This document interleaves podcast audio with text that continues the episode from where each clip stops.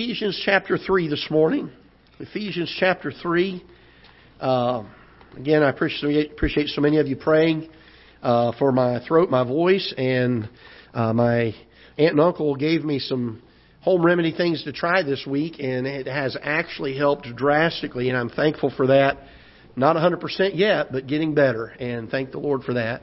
And um, so sometimes the the simplest ways are the best ways. And uh, I appreciate them calling this week from out of state and expressing their concern. They've been listening to me by the internet, and they were concerned hearing how my voice had been for a couple months now and several months. And uh, so thank the Lord for that. Ephesians chapter number three.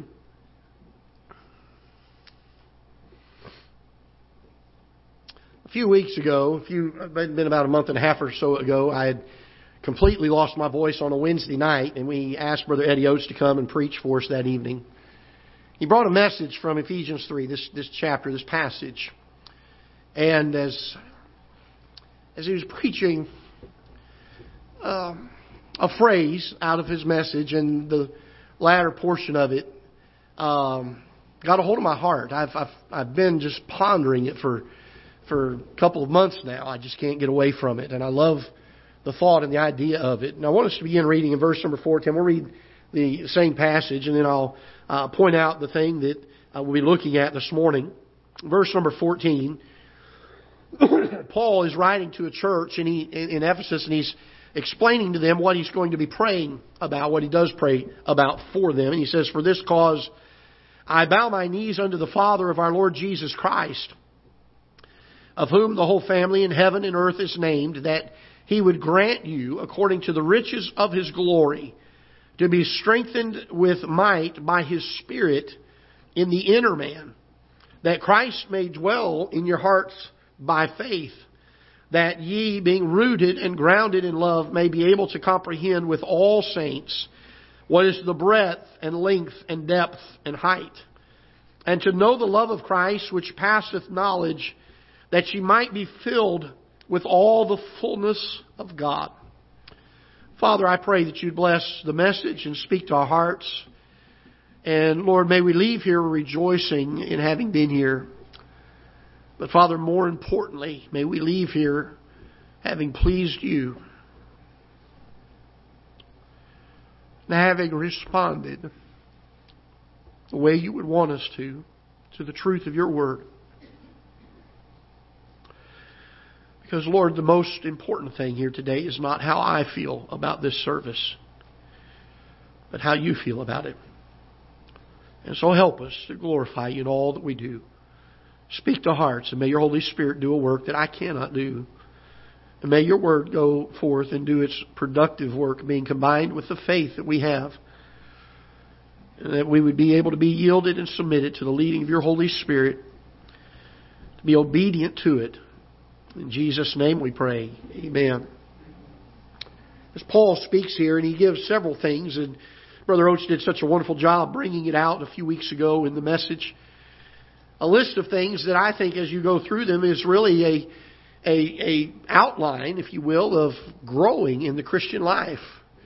Uh, a process that we should constantly be going through of uh, granting, having granted the riches of the glory to be strengthened with might by the Spirit in the inner man is the most important part of our walk with God. That's the very first thing he prays for. But as we get down to verse number 19, he makes this statement. He says, And to know the love of Christ, which passeth knowledge, that you might be, and here's the phrase I love, that you might be filled with all the fullness of God. That struck me because we understand that God is, God is an infinite God. He's a, a, a being that is almighty. He's all powerful. He's all knowing. He's the King of kings, the Lord of lords. He is almighty. He's the one who, when Moses asked him, Whom shall I say that sent me? He said, Tell him that I am sent you. God is the God of everything. He's the one who stepped out on nothing and spoke into existence everything that is. And then in six days, having created the world, the Bible says that on the seventh day he rested. And I want you to understand that the reason he rested was not because he was tired. He had not depleted or exhausted his strength at all because of the infinite might of our God and our, the power that he has. And for Paul to pray this, that ye might be filled with all the fullness of God. I began to ponder that and I thought, Lord, what does that even mean? How in the world can a sinful, frail, finite being be filled with all the fullness of God? Our world is so enamored by things, aren't we?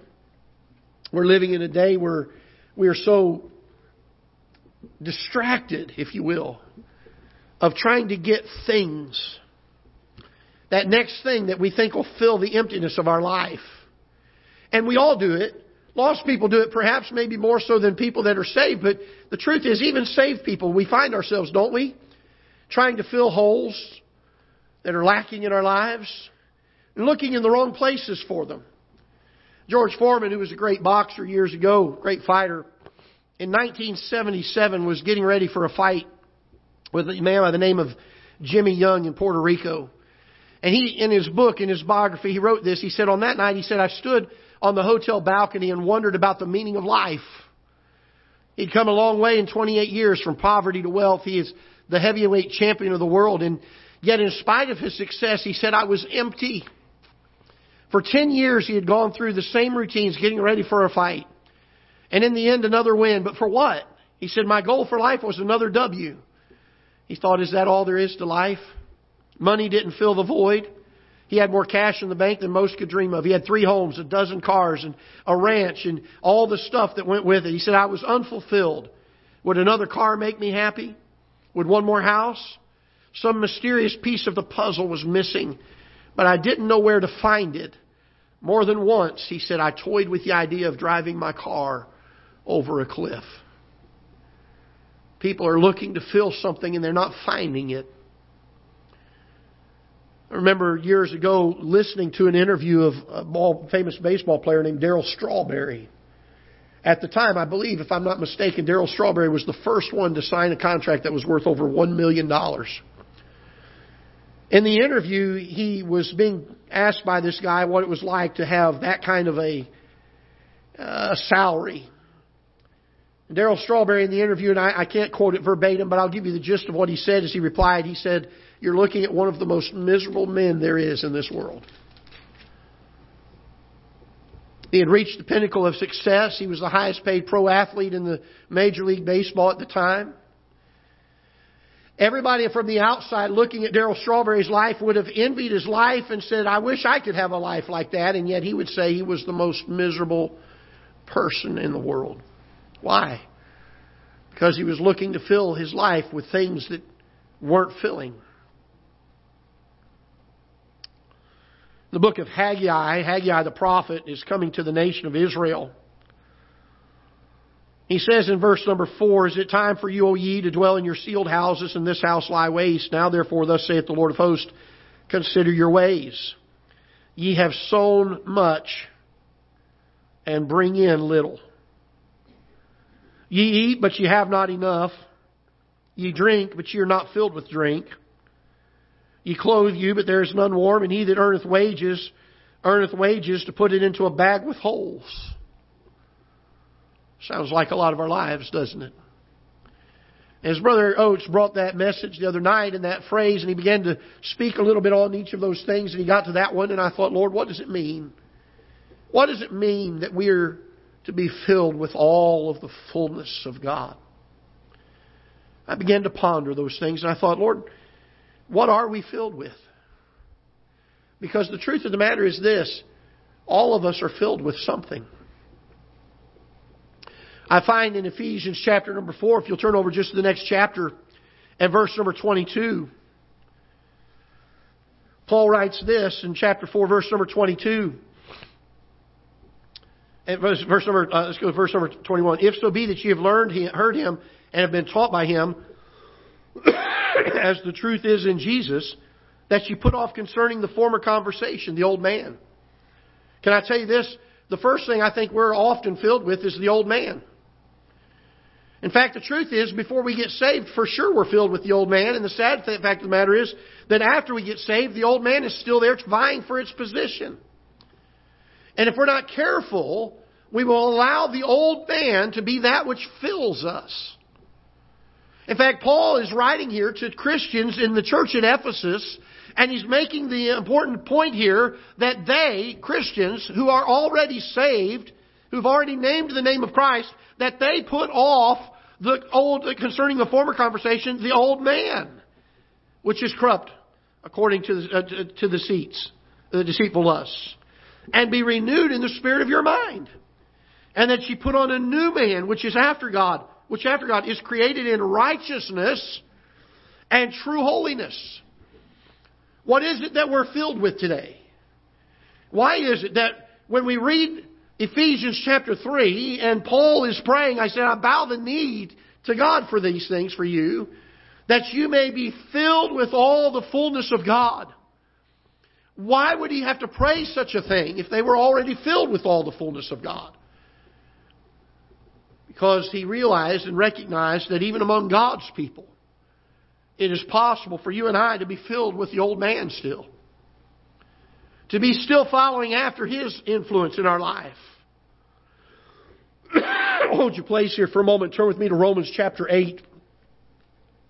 Romans chapter number 8. and verse number 1. Paul, writing to the Christians in Rome, said this There is therefore now no condemnation to them which are in Christ Jesus, who walk not after the flesh, but after the Spirit. And he's not saying there's no condemnation because you're saved. He's saying there's no condemnation for them that walk not after the flesh, but after the Spirit. For the law of the flesh of Christ, uh, uh, of life in Christ Jesus, hath made me free from the law of sin and death. For what the law could not do, in that it was weak through the flesh, God sending His own Son in the likeness of sinful flesh, and for sin condemned sin in the flesh, that the righteousness of the law might be what? Fulfilled in us, who walk not after the flesh, but after the Spirit. There's a choice to be made. Once we're saved, once we trust Christ as our Savior, there is a choice to be made. I must either walk after the flesh or I must walk after the Spirit, but I cannot do both. For they that are uh, after the flesh, verse number 5, to mind the things of the flesh. But they that are after the Spirit, the things of the Spirit. For to be carnally minded is death, but to be spiritually minded is life and peace.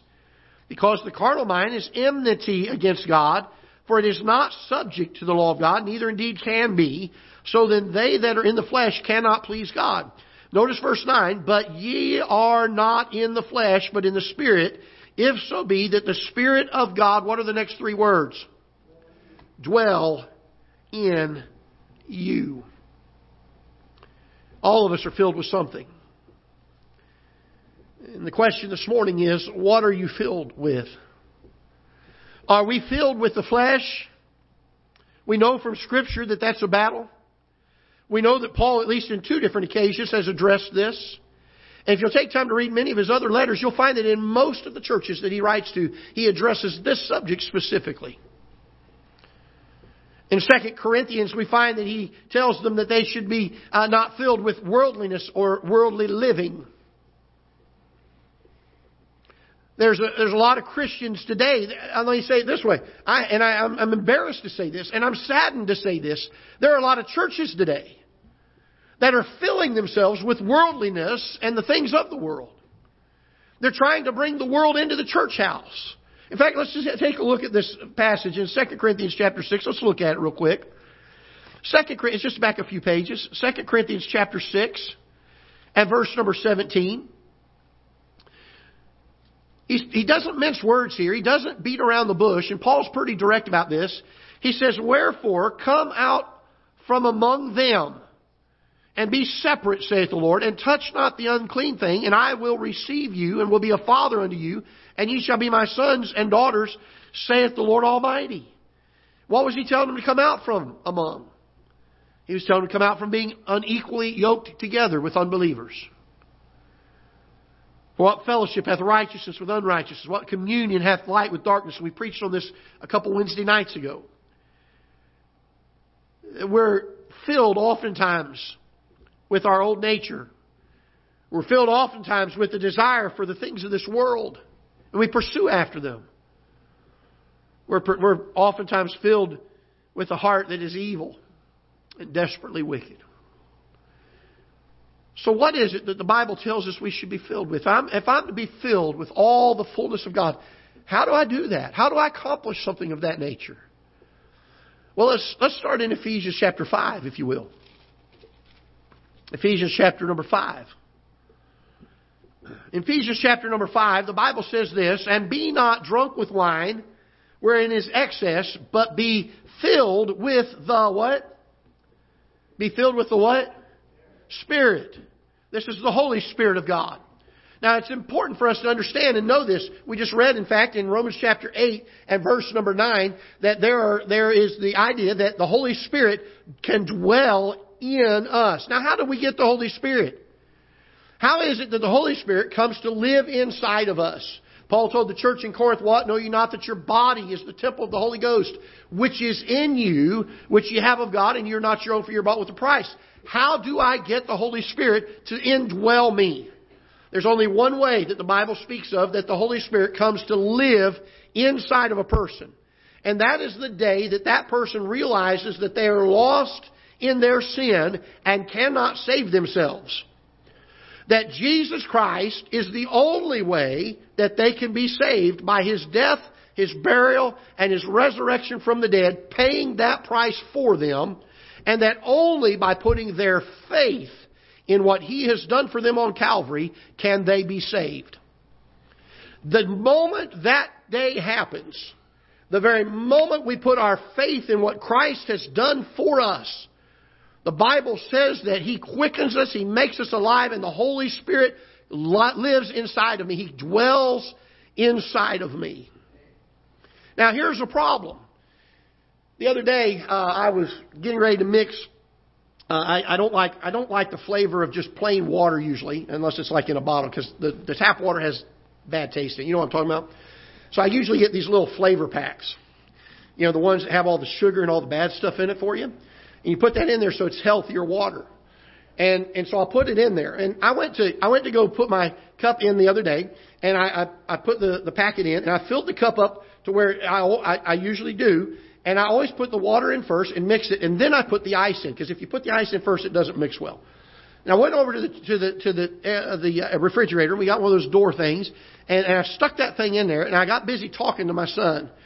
And all of a sudden, the ice cubes start dropping into that cup, and the next thing I know, I look over, and half of my cup of water's all over the floor. Now the problem was I was trying to fill something that was already filled up with something else. And can I tell you this, that when the Bible speaks here in Ephesians chapter number 5 of being filled with the Spirit, it's not speaking here of the fact that, that, that, that the Holy Spirit is, is withholding Himself from you. It's the fact that we have so much other things in our lives that are filling us that He cannot have all of us. In order for us to be filled with all of the fullness of God, there has to be an emptying of that which is not God. There has to be an emptying of that which is not the Holy Spirit. And it's going to take some, it's going to take some work and it's going to take some, it's going to take some pain, to be honest with you. And in some cases, it's going to take some sacrifice. But you know something I have found? The closer that I desire to be with the Lord and the closer I try to follow His Word, I do get more of a sense like Paul had sometimes when he talked about things that he had lost. And he said, but I count them but dung that I may gain Christ. They really were valueless. They were worthless, and I don't know why I held on to them so long. But when I hang on to these things of the world and I hold on to the old nature and the old man and I begin to hold on to the worldliness and the worldly living and that's the thing I embrace and that's the thing I long for, the Holy Spirit longing to fill me can only fill me as much as there's room in there. There's got to be an emptying of self. There's got to be a time where we come as an empty vessel and say, Lord, here I am. Here I am. I'm yours. I love what Isaiah said in Isaiah chapter number 6. He said, Here am I, send me. Here am I. Send me. You say, How do I get how do I get the Holy Spirit to live in me? The First thing you got to do is you've got to be saved. You must be born again. If you don't know what those words mean this morning, it must be that you've gotten to the point where you've understood you're a sinner and that there is no way you can save yourself from that sin. There's nothing you can do. Your righteousness is not good enough. The best you have to offer is not good enough. There is only one way that you will go to heaven. Only one. It's not by ignoring the gospel message. It's not by saying, well, I'll take care of that when I get older or when I get later on in life. It is only one way, and that is by putting your faith in the Lord Jesus Christ. Trusting Him in what He did on Calvary. Putting absolute dependence on going to heaven on what He's done for you, not on what you have done. Having now the Holy Spirit living inside of us, it now becomes the battle of how do I allow Him to fill me? Look with me in Ephesians 5. Let's look at this verse a little closer together for a moment in verse number 18. In verse number 18, the Bible says, And be not, what's the next word here? Drunk with wine. Now, I'm not going to sit here and, and expound the theological issues of uh, strong drink and wine in the Bible. I just want to ask you a simple question. Have you known anybody to drink a sip of wine and still not be drunk with it? Well, certainly. What does it mean then when it says to be drunk with wine? To have so much of that wine in them that it is controlling their actions. Let me rephrase the question. Have you ever met a Christian who had some of the Holy Spirit but we're not controlled by Him? Then what does it mean here to be filled with the Spirit? To have so much of the Holy Spirit in us that He is controlling what I say, what I do. He's controlling my heart, my thought, my mind. He's controlling the inner man. And this produces things in our life called the fruit of the Spirit. It's not something that we attempt to do outwardly. It's something that as He has more and more of us, as we empty ourselves of that which is not valuable and fill ourselves with that which is essential, we begin to bear fruit in our life. Fruit such as love, joy, peace, long suffering, gentleness, goodness, faith, meekness, temperance begins to just be a part of us. Why? Because the Holy Spirit is gaining more and more of me. We would say it this way I am being filled with the Holy Spirit. What else should we be filled with? Look with me in 2 Corinthians chapter number 7.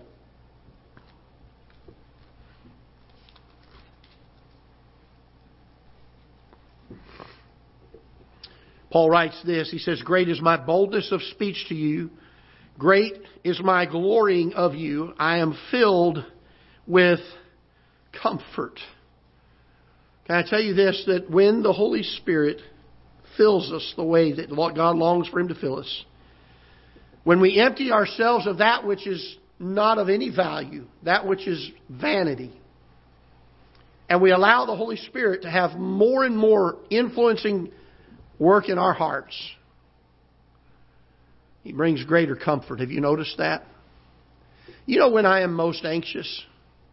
When I know that I am living outside of the will of God? You know when I have more concern and worry and trouble in my life? When I know that I am not in adherence to the Word of God and in obedience to the Holy Spirit? There's no comfort there. If I'm going to be filled with all of the fullness of God, there's got to be an emptying of self. And then there's got to be a pouring in of, of the things of the Lord. I've got to hunger and thirst for them. I've got to pray and seek for God to give me understanding and wisdom, to seek for His presence in my life. In Proverbs chapter number 3 and verse number 5, he says, Trust in the Lord with all thy heart and lean not unto thine own understanding. In all thy ways acknowledge him, and he shall direct thy paths. This is the mindset we need to get to where we get to the place where God is in full control. He has every part of us. And it'll help us to be filled with the Spirit. It'll help us to be filled with the comfort that is spoken of here. Notice in Philippians chapter number one, and we'll be done here in just a moment. In fact, probably a pretty short message this morning, but hopefully a very important one. Philippians chapter number one, if you will.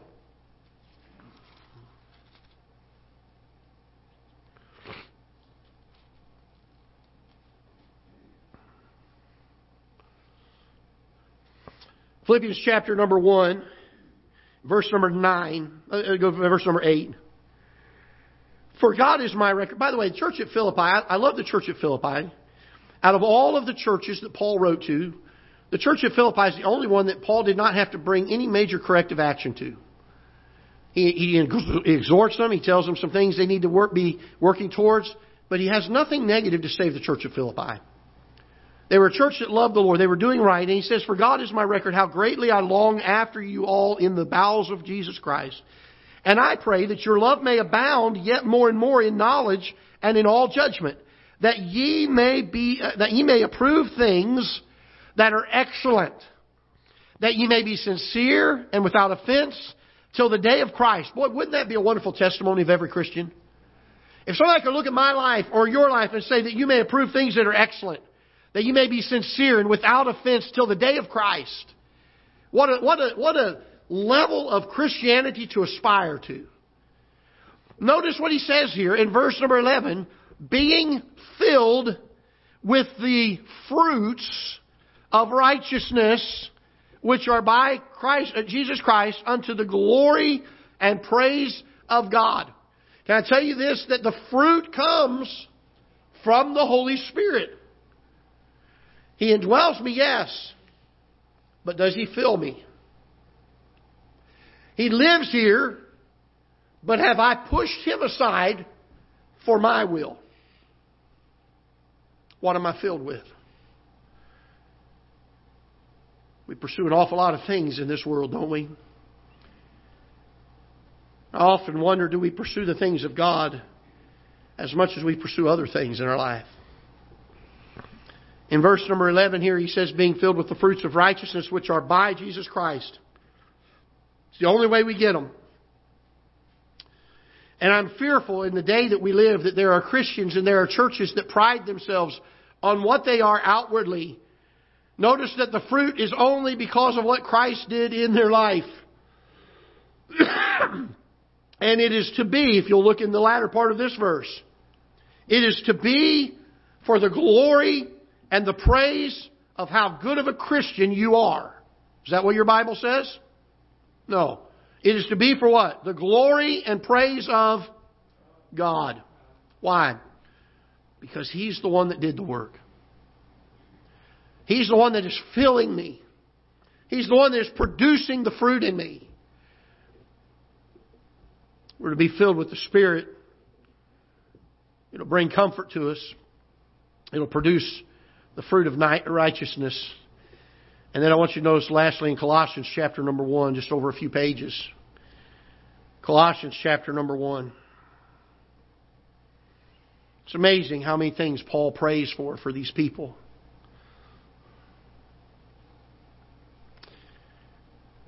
For this cause, verse number 9, Colossians chapter 1, verse number 9. For this cause we also, since the day we heard it, do not cease to pray for you and to desire that ye might be filled with the knowledge of his will in all wisdom and spiritual understanding.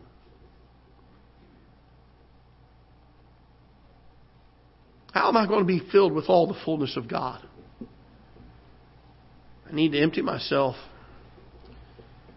and ask the Holy Spirit to have full, absolute control of me. I need Him to produce the fruit of righteousness in me. And I need Him to produce the knowledge of His will in me. Things that we are filled with. A lady a number of years ago wrote a little poem, and the poem says, One by one he took them from me, all the things I valued most, until I was empty handed and every glittering thing was lost. And I walked earth's highways, grieving in my rage and poverty, till I heard his voice inviting, Lift your empty hands to me. So I held my hands to heaven, and he filled them with a store of his own transcendent riches until they could hold no more. And at last I comprehend with my stupid mind and dull that God pours not his riches into hands already full. What are we filled with? What are we filled with? We're living in a world that entices us, that appeals to our flesh, to be filled with all kinds of things a love for the world, a love for the worldliness, the worldly living. They make it sparkle and shine so. They bombard us in the eyes and the ears all the time, saying how great the carnal, worldly life is.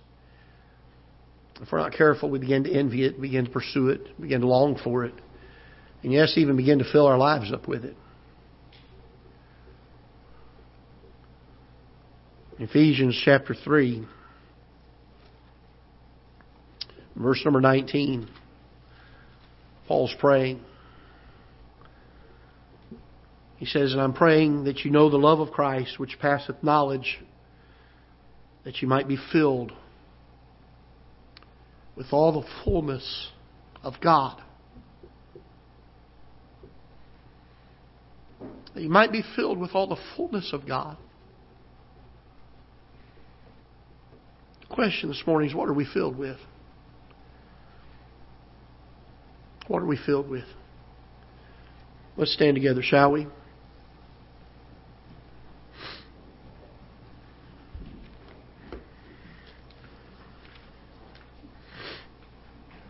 With heads bowed, please, and eyes closed. I'm